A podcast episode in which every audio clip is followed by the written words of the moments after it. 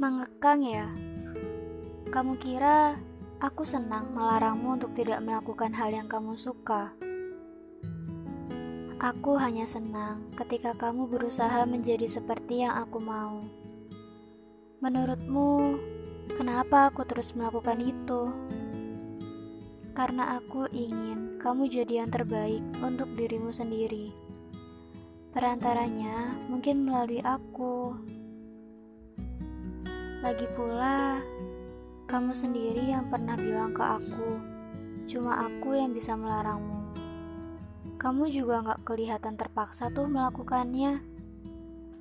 Lalu, kenapa sekarang itu jadi salah satu alasan kamu membenciku? Menyakitkan. Kamu punya banyak alasan untuk membenciku, tapi tidak denganku.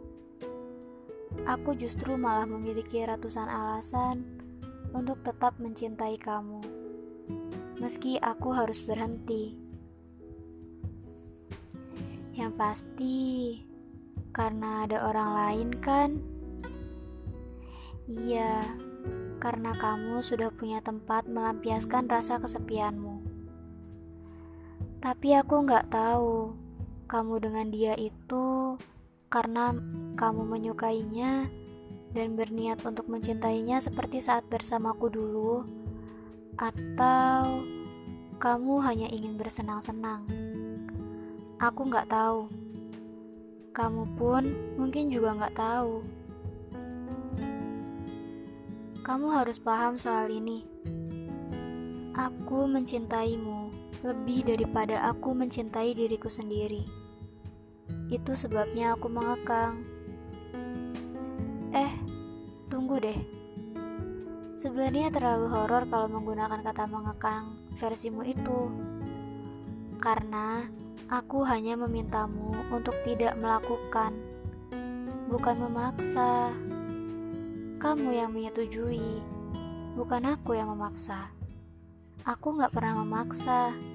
Bahkan, Aku memberimu jangka waktu yang panjang agar kamu bisa berubah menjadi lebih baik.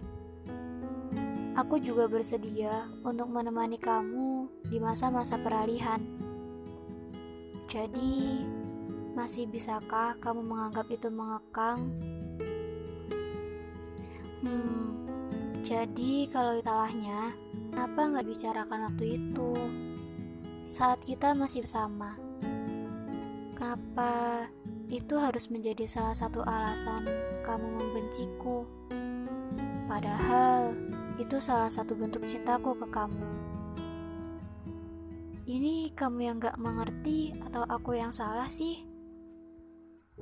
Aku gak tahu cara mencintai paling benar. Tapi, memangnya kamu tahu? Atau dia tahu? Aku juga berani bertaruh, dia gak sepandai itu dalam hal mencintaimu.